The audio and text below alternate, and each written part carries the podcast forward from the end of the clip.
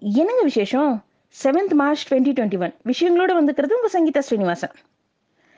வர்ற சட்டசபை தேர்தலில் திமுக கூட்டணியில காங்கிரஸ் இருபத்தஞ்சு தொகுதிகள் ஒதுக்கீடு செஞ்சுருக்காங்க. அது மட்டும் இல்லாம கன்னியாகுமரி லோக்சபா தொகுதியும் ஒதுக்கியிருக்காங்க. அதனால அரசியல்ல ஏற்றம் இறக்கம் இருக்கிறது சகஜம். வருங்காலங்கள்ல இருநூறு தொகுதிகள்ல போட்டியிடுற நிலை கூட எங்களுக்கு வரலாம்னு சொல்லிட்டு இந்த குறைவான தொகுதிகள் ஒதுக்கப்பட்டதுக்கு பத்தி கே எஸ் அழகிரி அவர்கள் விளக்கம் கொடுத்துருக்காரு.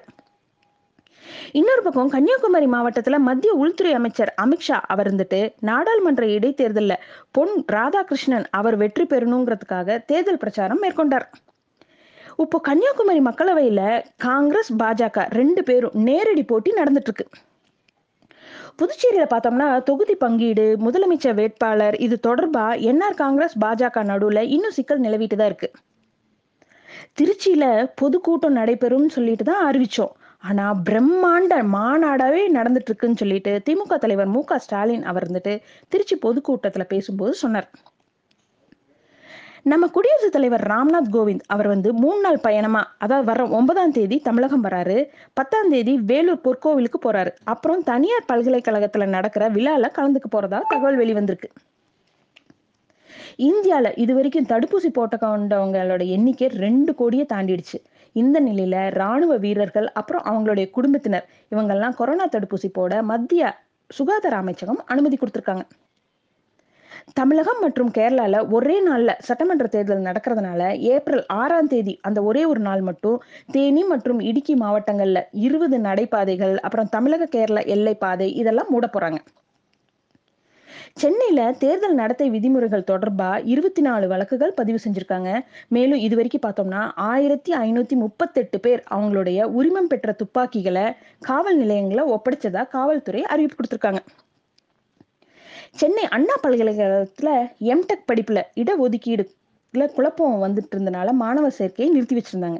உயர்நீதிமன்றம் வந்துட்டு forty nine point nine percent இடஒதுக்கீடு முறையை பின்பற்ற சொல்லி உத்தரவு போட்டாங்க. அதனால மாணவர் சேர்க்கை நடந்துட்டு இருந்தது இப்போ மார்ச் அஞ்சாம் தேதி வெளியான பட்டியல்ல பொருளாதாரத்துல பின்தங்கி அவங்களுக்கெல்லாம் பத்து பர்சன்ட் இடஒதுக்கீடும் கொடுத்துருக்காங்க.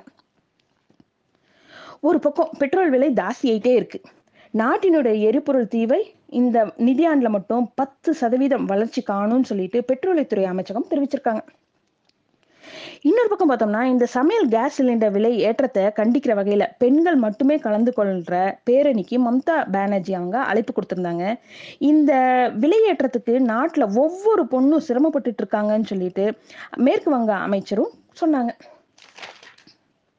உச்ச நீதிமன்றத்தில் லாஸ்ட் மார்ச் மாசத்துலேருந்து நேரடி விசாரணை நிறுத்திட்டாங்க. வீடியோ கான்ஃபரன்ஸ் மூலமாக தான் நீதிபதிகள் விசாரிச்சுட்டு வந்தாங்க. இந்த நிலையில் உச்ச நீதிமன்றத்தில் நேரடி விசாரணையை சோதனை அடிப்படையில் துவங்க போகிறதா முடிவு செஞ்சுருக்காங்க. வர பதினஞ்சாம் தேதியிலேருந்து வாரம் மூணு நாள் மட்டும் நேரடி விசாரணை நடத்த போகிறாங்க மற்ற ரெண்டு நாள் வீடியோ கான்ஃபரன்ஸ் வழியாக நடத்த போகிறதா அறிக்கை வெளியிட்டிருக்காங்க. டெல்லிக்குன்னு சொல்லிட்டு தனி பள்ளி கல்வி வாரியம் அமைக்க டெல்லி அரசு ஒப்புதல் கொடுத்திருக்காங்க.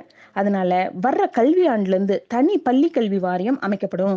இதுல ரெண்டாயிரத்தி இருபத்தஞ்சு பள்ளிகள் இணைக்க போறதாவும் இந்த தனி பள்ளி கல்வி வாரியம் அமைக்கப்பட்டா அரசு பள்ளிகளோட தரத்தையும் உயர்த்தலாம் உள்கட்டமைப்பு வசதிகள் இதெல்லாம் மேம்படுத்த முடியும்னு சொல்லிட்டு டெல்லி முதல்வர் கெஜ்ரிவால் அவர்கள் சொல்றாரு.